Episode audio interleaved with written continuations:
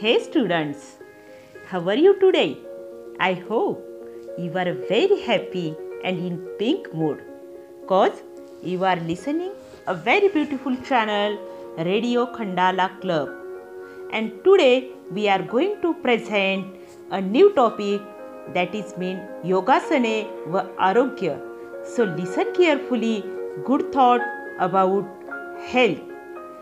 It's health that is real wealth. And not piece of gold and silver म्हणजेच काय? तर आरोग्य हीच खरी धनसंपदा आहे. विद्यार्थी मित्रांनो सोने आणि चांदी नाही. यासाठी आपल्याला फिट ठेवायचं आहे. आपलं शरीर आपलं आरोग्य.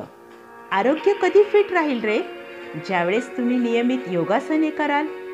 तर चला आजच्या योगासन क्रमांक भाग आठमधील सादरीकरण करत आहेत. आमचे उपक्रमशील अध्यापक श्री ओमप्रकाश पुरणमलजी उगले सर. जिल्हा परिषद वरिष्ठ प्राथमिक शाळा गोर्धा पंचायत समिती तेल्लारा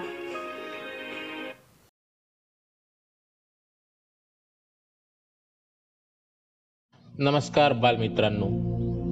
मी ओमप्रकाश पुरणमल उगले.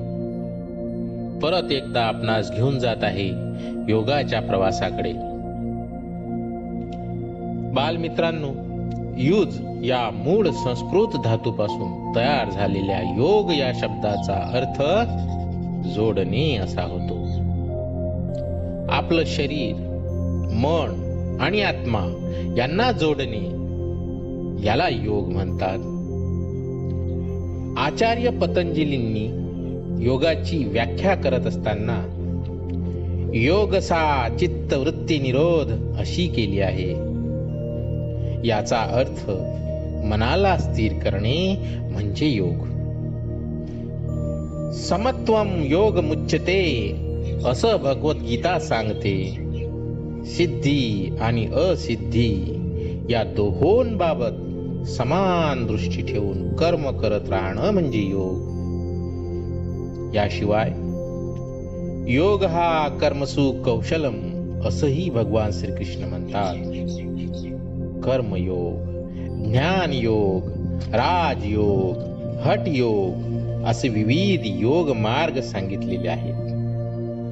त्यामधील राजयोगामध्ये जे अष्टांग मार्ग सांगितलेले आहेत त्यामध्येच एक अंग आहे आसनाचं. आणि या आसनांमध्येच विविध प्रकारच्या आसनांचा सराव आपण नित्य करणं आवश्यक आहे. त्याबरोबरच अजून एक अंग योगामध्ये सांगितलेलं आहे आणि ते आहे प्राणायाम. तर मित्रांनो या विविध अंगांचा अभ्यास करून आपण आपलं जीवन हे योगमय बनवावं. आणि याच अशा आसनांमध्ये आज आपण बघणार आहे एक अतिशय सोपं असं आसन ज्याचं नाव आहे पद्मासन. बालमित्रांनो एकाग्रचित्त राहण्यासाठी केल्या जाणाऱ्या आसनांमध्ये पद्मासन हे महत्वाचं आसन आहे. पद्म म्हणजे कमळ आणि म्हणून या आसनाला कमलासनही म्हटलं जात. हे आसन बसून केलं जात. त्यासाठी आधी पाय लांब करून बसा. उजव्या हातानं डाव्या पायाचा अंगठा धरून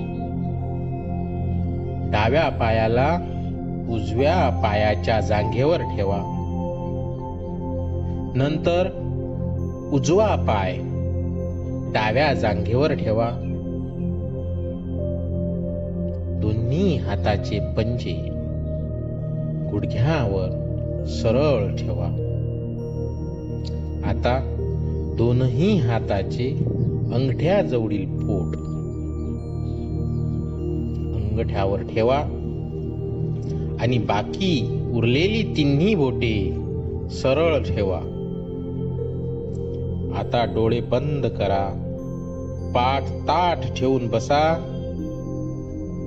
बालमित्रांनो या पद्मासनाला सर्व दुर्भावनांचा विनाशक म्हटलं जातं.